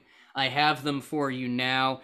Taichi is asking for a no time limit, limited finishers. Uh, what was the last part? 10 count match. So basically, what he means by that, no time limit, self explanatory, there's no time limit. Limited finishers means Taichi has beaten Takagi with the Gedo clutch. Takagi has tried to beat Taichi with the ground cobra twist pin. Those are the only moves that will count for pinfalls if Taichi's stipulation wins. Taichi can only win from the Gedo clutch. Takagi can only win from the ground to- cobra twist. Whoever wins is the first person to get a cumulative 10 count, so that's three pinfalls and one extra count. Uh, they did a similar match uh, on April 25th of this year, where it was a 30 count match, where they had to get to upwards of they had to get to a, a full 30 count. The match took like 35 minutes, so I think that's why this time Taichi was like, "Look, we're not in the main event, so we're gonna go for a 10 count." That's Taichi's suggestion. Shingo Takagi's suggestion is a 10 minute unlimited pinfall scramble match. So it's just them wrestling for 10 minutes, fast and furious. The by the end of 10 minutes, whoever has the most pinfalls wins the match. You can begin voting on that at 8 a.m. tomorrow on New Japan uh, socials. Get those bots ready. Get Yep, them to stop uh, posting about AEW and then move them Yep. over to start doing voting for that. Ev- everyone move your bots. You got to move your bots by 9 p.m. Japanese Standard Time. Uh, which stipulation do you want to see, John? Out of the two that I've given you, and don't make me read them again, they're very long. the first one. You want the first one? You want the limited? No, wait, wait, wait, wait, wait. Sorry. Which one was the first one again? The first one. all right, all right. Take a deep breath here. The first one is lim- is no time limit. Limited finishers, which means only Takagi can only win with the ground cobra twist. Taichi can only win with the Gedo clutch. Winner is whoever gets a 10 count. The other match is a 10 minute unlimited pinfall scramble match. Most pinfalls at the end of 10 minutes wins. Now I'm old All enough right. to remember playing Mortal Kombat 3 and having to put in all the codes to get like, you know, like oh, big heads, no blood, uh, one button finishers. this is like, is this what they're fucking doing now? This Yeah, is the, the, the Konami code in order to win. You gotta. It's Oh, it's shit. it's the. Cyber Sunday trophy. Uh, it's the Taboo Tuesday trophy. I have to change number two because PhD Bound uh, said number two now. Okay. And uh, and that's that's you know that's family right there. So let's do it. Okay. Shout out to PhD Bound in the chat. What about you, Karen? Which stipulation you want? I like the 10 minute scramble. Ugh. I want something. scramble? I want. I want. Like, it's the no time limit part of That Taichi you? stipulation that kind of turns me off to it. They really Yes. took they took their time in that 30 count match. Well, and they also took their time in that press conference. It took way too long to explain what was going on. So that's I want F bomb for the show. And so yeah, don't waste Well my time. There there are more than enough KOPW matches that have gone way too long. Hmm, If I okay. learned anything from Stardom, I love me a 10 minute time limit. So you know what? Make it work. Alrighty, and what about you, Damien? Which which stipulation are you voting for at 9 p.m. Japanese Standard Time? Wait, can you go over them again one more time? No, The first one is no time limit. You can only you can only uh, get a pinfall after you've put the other guy upside just down. put my foot down. If you want me to, ex- if you want, you want me to explain it again, you can all Venmo me. Second one is a second one is a socks match. You have to take the other person's socks off, and if you can collect both socks, then you win. While their Well, shoes are still one. on. That's right. Go ahead, Damien. You're not allowed to take their boots off. You just got to get the socks. Yeah, you have to find a way. I go through the Um, bottom. I pry the sole off. There you go. That's a good idea. Good idea. Good strat. Just gnaw it off Um, with your I've got to agree with the with the, with everyone else. Really, I, I like the idea of the ten minute scramble. Mhm. The thirty count match was awesome. I really enjoyed it, but was entirely too long, and I don't think I could sit through that again or match that. So Taichi's idea seems pretty similar to that to me. Mhm. So I'd rather have the ten minute scramble. Ten Okay. minutes with it. I like it. Okay, no, and I I like the idea of the ten minute scramble. I'm I'm gonna disagree with all of you, and not just for the uh, for the good podcasting. I honestly want to see Taichi and Takagi have to really get technical with this because the the idea of the grounded pinfall thing I think is going to create a much more fun match. Because don't get me wrong i think 10 minutes of them dropping bombs and trying to hit finishers and all that is gonna is gonna be fun but it's kind of like it kind of it kind of feels like it would be the movie trailer for a match. You know what i mean? It would be like a bunch of mini matches all at once and it, i mean it really sounds like if takagi gets his way he is going to be coming hard and fast from the the get-go. So like i i I kind of want to see what the KOPW title can be done in this match in this very limited uh only only these pinfalls count yada yada yada I just I think it could be I think it could be a very interesting very interesting time whereas I think the 10 minute match we're going to forget about by next week. Sorry, go ahead Karen. No, see, I would have picked the first one if it had a time limit. Okay. If it was maybe 15 minute time limit, maximum 20 minute time limit, sure. But anytime there's something that, that's a no time limit, no. It's it's it's it's it I just I be- I think it's gonna. I don't like it being that open ended. I, I want to I want to be able to gauge how much coffee I need and how much sleep I need to get before That's and fair. after. Yeah. That's fa- my thing is I I trust one of them to get confused enough that I think one of them will have the upper hand very early. You know what I mean? Like someone's going to forget about Yeah. the rules and suddenly Taichi is going to be up by like 5 points. Um like I I again, I understand the idea that everyone wants to keep this to 10 minutes, but I also think that the limiting it to a 10 count, I think if I'm not mistaken, they got to a 10 count rel like don't get me wrong, the match was long, but they got to the 10 count relatively quickly. It was the 10 through 30 that was where the the real slog of that last match came. Um Yeah. and so I, I I would rather have one substantial match than like this just sprint of mini finishes throughout. like, there's, uh, plenty of other substantial matches on this card. oh yes there are.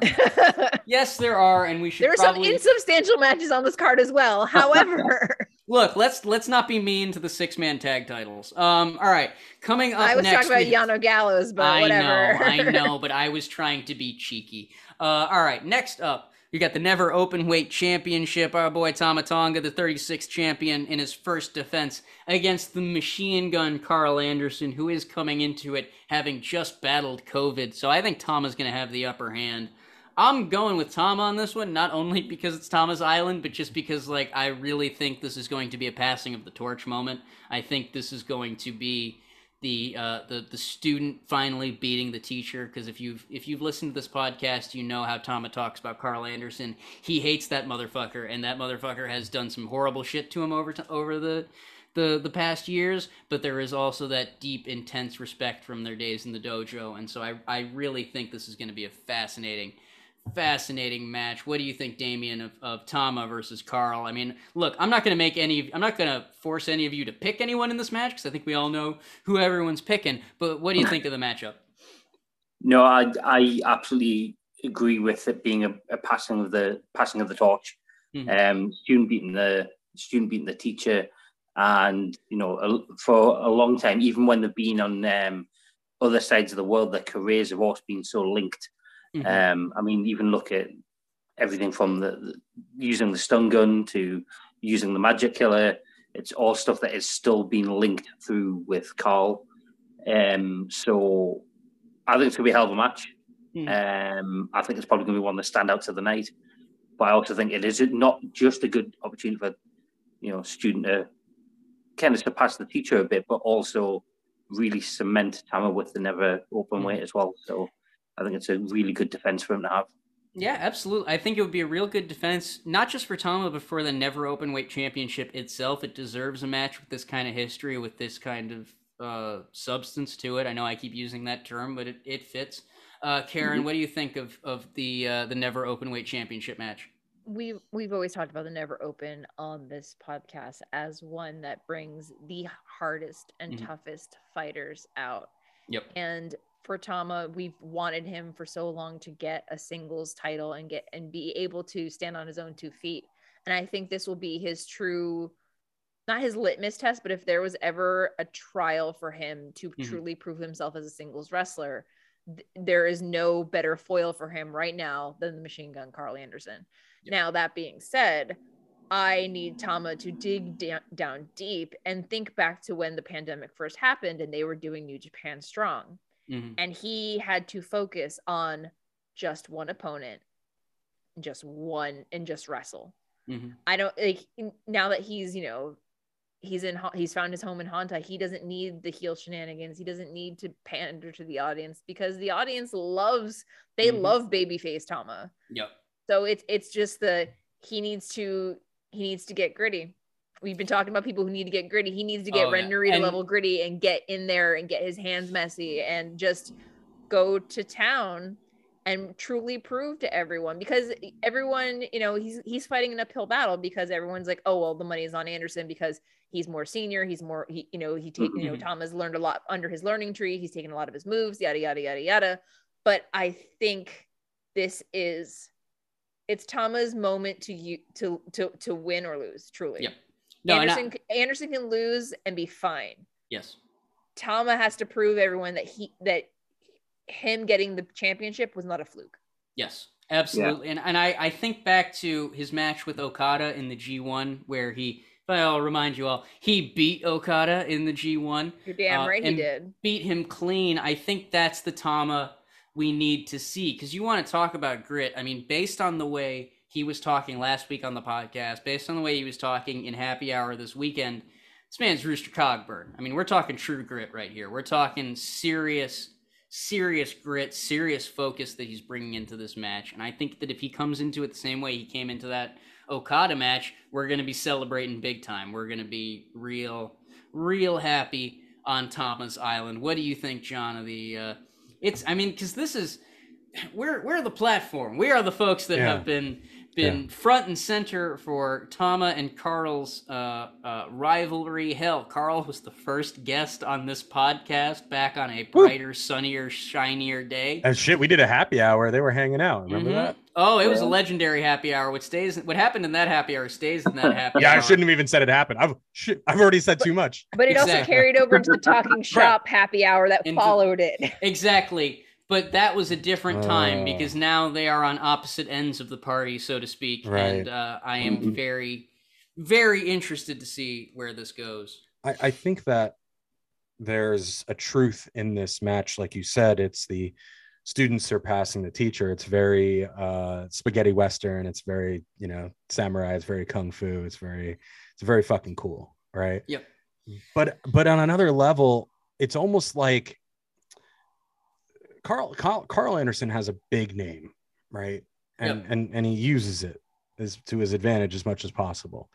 I'm not looking at it as wow, gee willigers. I hope that Tama Tonga finally gets one over on Karl. I'm no fucking. I want him Yep. to humble the fuck out of Karl Anderson. I want him to beat him like a five dollar steak.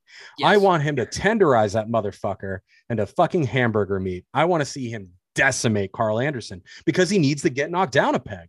He needs to be reminded that he ain't shit anymore. He needs he needs to break that machine gun down into parts. And it, needs to be a trigger. It needs to be a spring. It's got to be completely disassembled by the end of that. you mean match. you mean you mean airsoft Karl Anderson these days, my man. Airsoft Karl Anderson? Yeah, light light gun Karl Anderson. He's fucking playing duck hunt. Um. Yeah, yeah. Anyway, next up.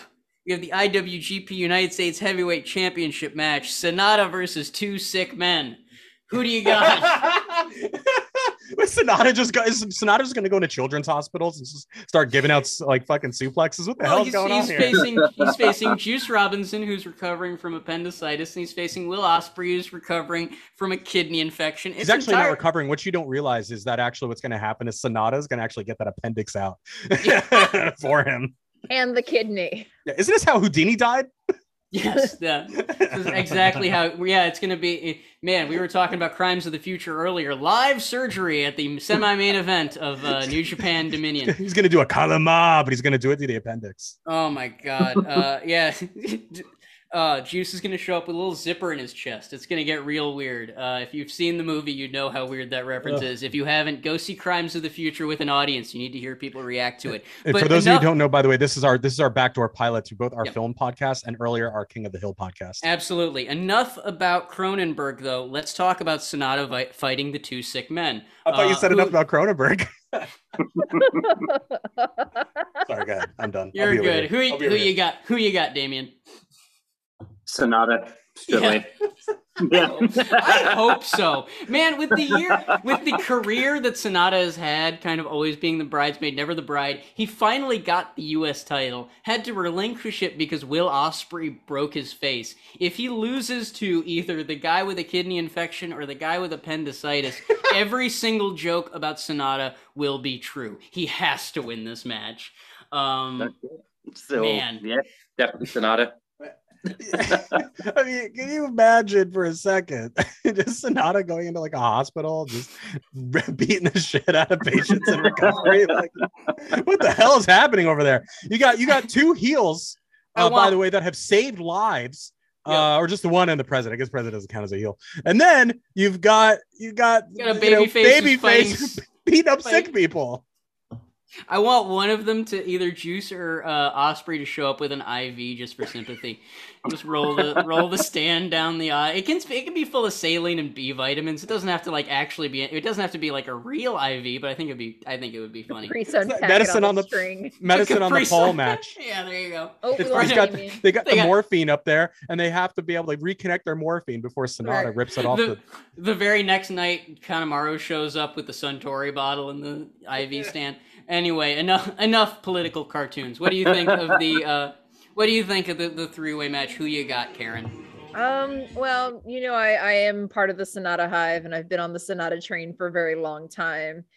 It's it's one of those things where, yeah, on top of everything else, he's in a match against the guy who broke his eye. Yep. And the guy who beat him while the it, with, while his foot was underneath the ring or Mhm. underneath the rope, and they're both re- convalescing and recuperating right now. Mhm. I think it's very optimistic. They think that Juice will be fine having his appendix out Yeah. in less than two weeks, but okay.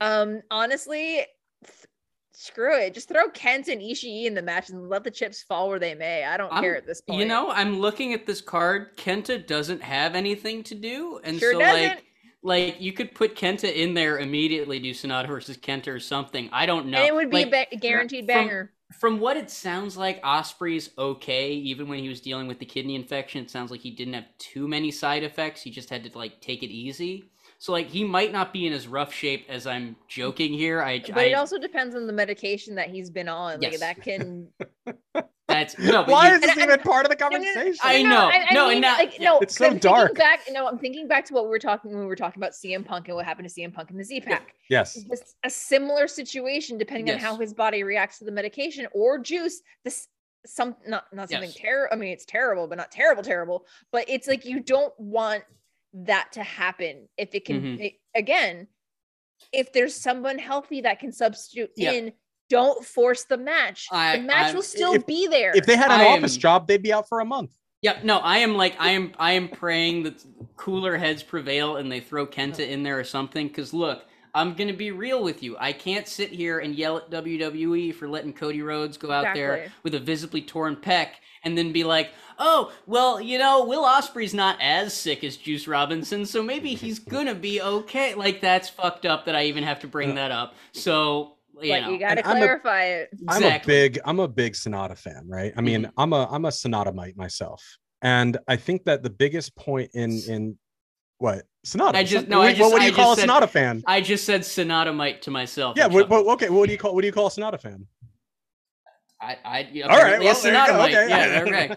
okay. So so the point is the the the the I, I'll- I'll root against anybody he's fighting, right? Fair. because Very because fair. because he's fucking cool, man, and he can dance apparently.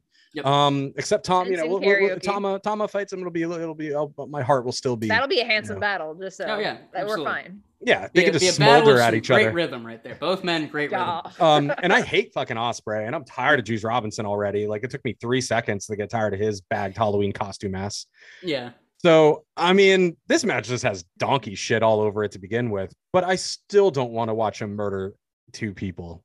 I just, Like- I, again, if, even if Kenta gets subbed into this match, Sanada better win or else it, it becomes. Like, Is it become- manslaughter?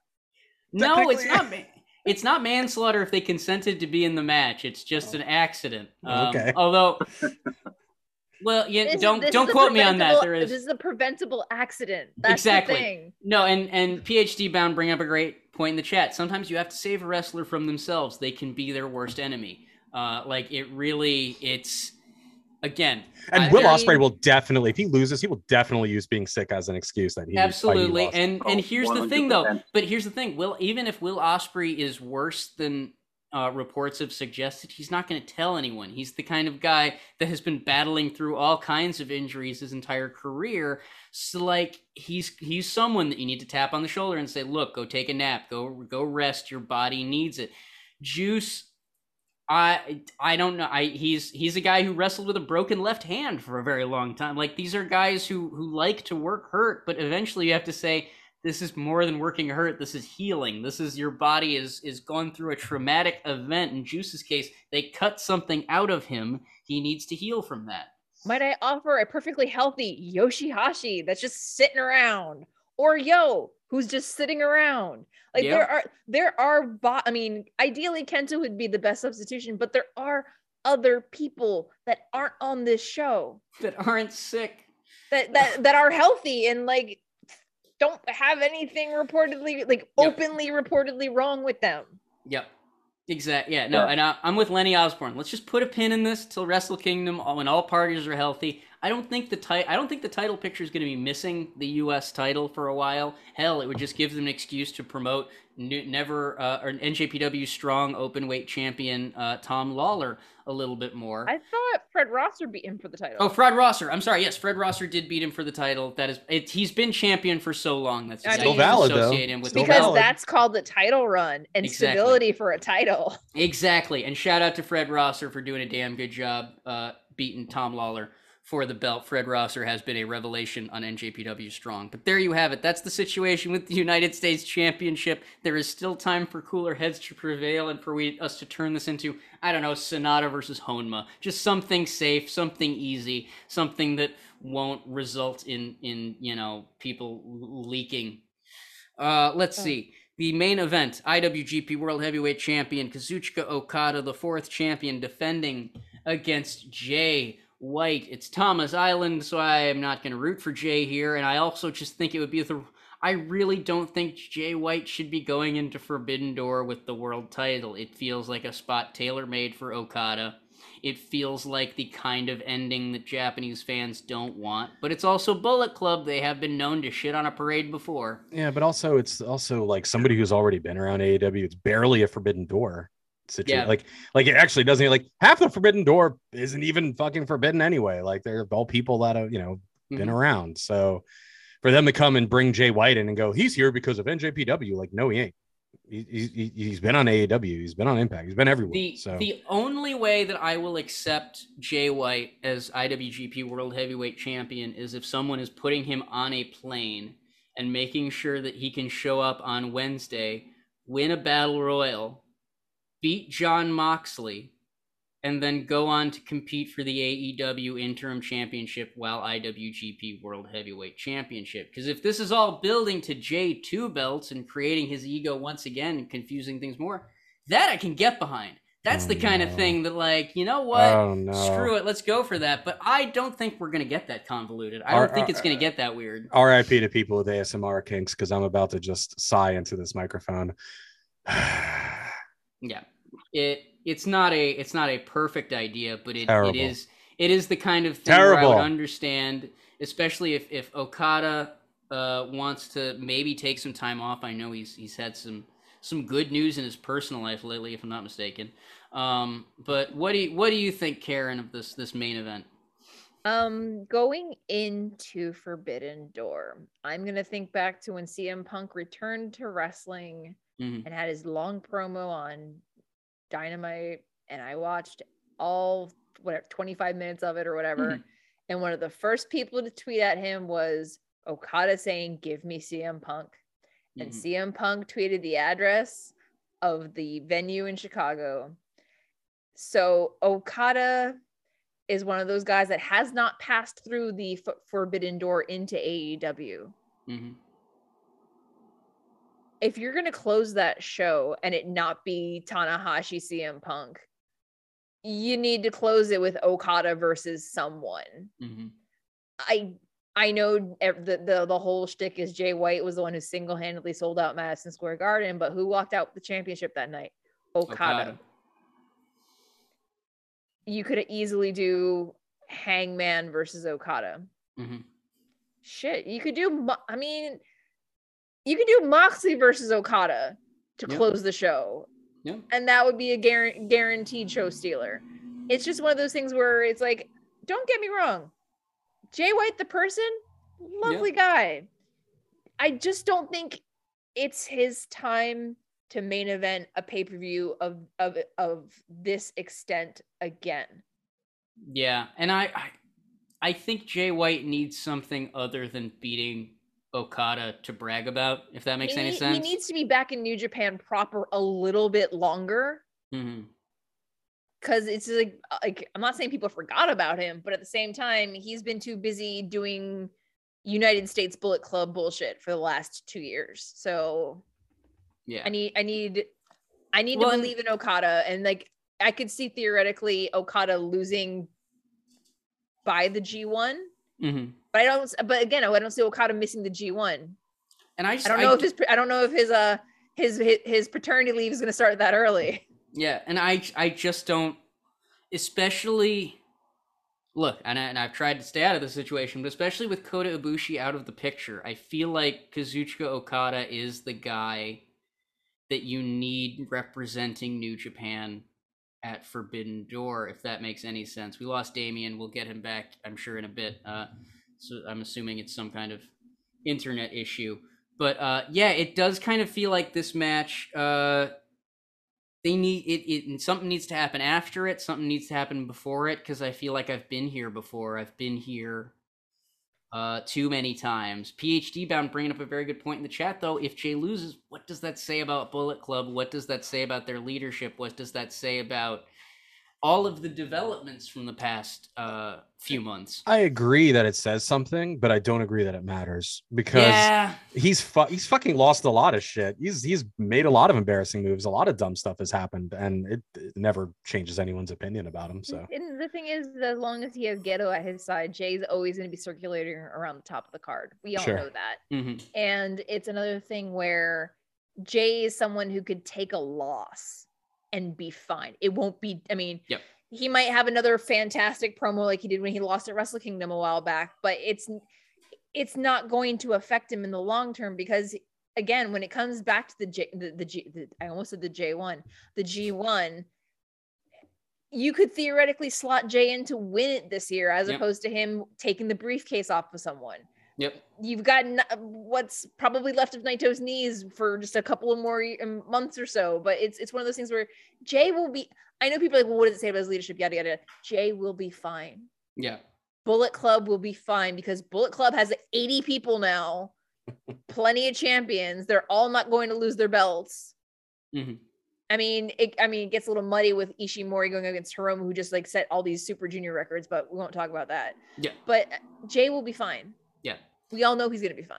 Absolutely, and I, I, I really do think it would be a more interesting story for Jay White to have to come back from this loss through the G1. If he's in the G1, he might do what he's done the past few years and sit it out. We will see. Him and Ospreay need to run the G. They they need to be in the G1 this year if they Yes. want to put if they want to be in the main title picture. They can't just stroll stroll and jump the queue. They need to do the work. Honestly, I think Ospreay needs to be in the G1 this year more than Jay White because Jay White at least has a slightly more decorated career in the heavyweight division than Ospreay at this point, and Ospreay, Correct. especially if he's going to pretend to be the leader of the United Empire, I don't see him leading it right now. But if he's going to pretend to be their leader, he needs to show up and he needs to lead. Otherwise, Jeff Cobb and Great O-Khan are going to be. well, he needs you know, his kid needs to be okay first. But yeah, Yes, no, and I'm I'm I'm not I'm not saying I'm not saying he it's technically possible for him to be in the G1 yet. I'm just saying that he needs to be in the G1 or else we're gonna have that triumvirate of TJP, Jeff Cobb, and Great O-Khan kind of running things. Do Um, you think we're gonna get G1 announcements at Dominion this year, or are we gonna get find out who's who's in the blocks? Because usually it's the G1 we find out, correct? Because now it's in it's in July. I mean, Yeah, it's gonna be back in July. I wouldn't be surprised if they because there are a number of New Japan Road shows that are supposed to be after Dominion. Yeah. So I wouldn't be surprised if maybe we get the maybe we get the participant announcement at Dominion and then we get the blocks at Later uh, on. later on. But I know that in the past they have used the Super Juniors and the G1 announcements as like a reason to watch. You know what I mean? Like they will be Yeah. like, watch this New Japan Road show where not only is it going to be a cool tag match in the main event, but we're also going to have the G1 announcement. It's entirely possible that Sunday morning they announce everything and I'm completely wrong, but I wouldn't. I it, I'm just saying. I'm just trying um, to think back to last year when they announced it, but I feel like there we had the MetLife Dome shows before the G1, so it was announced on that as opposed to at Dominion. Yes, uh, 'Cause the and schedule still flip flopped. Exactly. There's a lot of places they could be announcing the G1. I hope it's not during Dominion, just because Dominion is already such a packed show that I don't want the G1 announcement to get lost in the shuffle. Um, and it's also kind of selfish because I'm, I'm going to be covering Dominion that night, and I have enough posts to put up if they don't announce the G1. But if they add the G1, it's going to be a very busy morning. Um, but either way, like we said, 1 a.m. Eastern on New Japan World, Dominion, June 12th. I'll be up covering it for Wrestling Inc. now. I started my first week there, so go over to at Wrestling Inc. if you want to find my New Japan coverage. Uh, but where, uh, before we get going, before we call it an evening, Karen, where can folks find you online if you want them to find you? If you would like to follow my journey with wrestling, you can follow me over at postwrestling.com. I do the stardom coverage and I have a weekly column called uh, Dream Slam Weekly. I am also available on Twitter, Instagram, YouTube, and Twitch via their Sports Accelerator program at Hey Karen Sensei. Absolutely. And John, where can folks find you if you want them to find you? Well, I'll tell you what, you can't find me at SeaWorld anymore because apparently, even though it was 99 degrees, you're not allowed to cool off in the dolphin tank. So, Oh, and here we go. We finally got, we finally got Damien. oh, good. back. Damien can tell us where to find where we We- can find him. We got Damien back. I'm gonna get Damien's uh, thoughts real quick before Sure. we before we call it uh, an evening. Uh, Damien, how are you doing? We lost you there for a second. Yeah, I had a small technology issue there, but I'm back. all good, all good. We're happy to have you back. Before we get going, Kazuchika Okada, Jay White, who do you got? uh, Okada. Okada, yep, that was Yeah. that was kind of the that was the argument we were making along as well. So Damien's got Okada, and as we're kind of wrapping up, where can people find you online if you want them to find you, Damien? So Twitter and Instagram, I'm at Damien Black UK. So that's at Damien Black UK on both of those. Gotcha. So yeah, I'm on there. There, There you go. And you can find me at Ross W. Berman IV on Twitter, Ross Berman IV on Instagram. I'm on Letterboxd. I'm on all the places. You can find the podcast at Tama's Island on Twitter and Instagram. If you're having such a good time and you want to talk more with us and you want to join in on the happy hours or you just want to get the podcast before everyone else does, head on over to patreon.com backslash Tama's Island. You get the early edition of the podcast. You get all kinds of updates from Tama in Japan and if you join the Islander tier, you get access to our happy hour every weekend where we hang out, we chop it up, we talk about all of the latest stuff in New Japan and wrestling, and hell, we we go real deep. We go deeper than uh, we do on the podcast. Uh, Tama usually joins us as well. It's a very good time. Otherwise, you can find us, uh, like we said, we're on your favorite podcasting platform. We're on Twitch every Tuesday at 6.30 p.m. Eastern Time, twitch.tv slash Tama's Island. We will be back next week. We thank you for joining us for this supersized episode. Like I told you, we had a lot to talk about at the beginning, and I was not kidding. I Tony Khan'd this one, and I'm sorry. Uh, anyway, folks, please take care of yourselves, take care of each other's, enjoy your week, and we will see you back here next week. Take care. Thank you for listening to this week's Tama's Island. Find more great Tama's Island content like the Shotgun series, weekly happy hour Zoom calls with Tama, video versions of the podcast, and much, much more at patreon.com forward slash Tama's Island and visit at Thomas Island on Instagram and Twitter.